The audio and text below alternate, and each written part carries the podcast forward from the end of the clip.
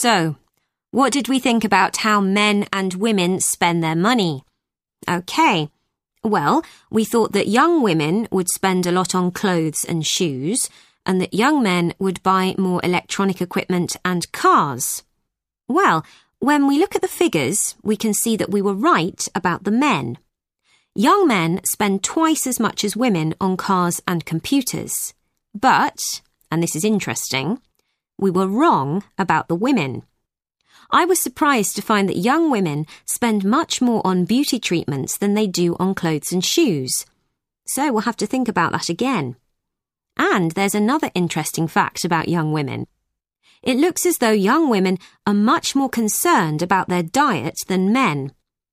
We found that although young women don't spend as much as men on eating out, they do spend a lot more on organic foods than young men.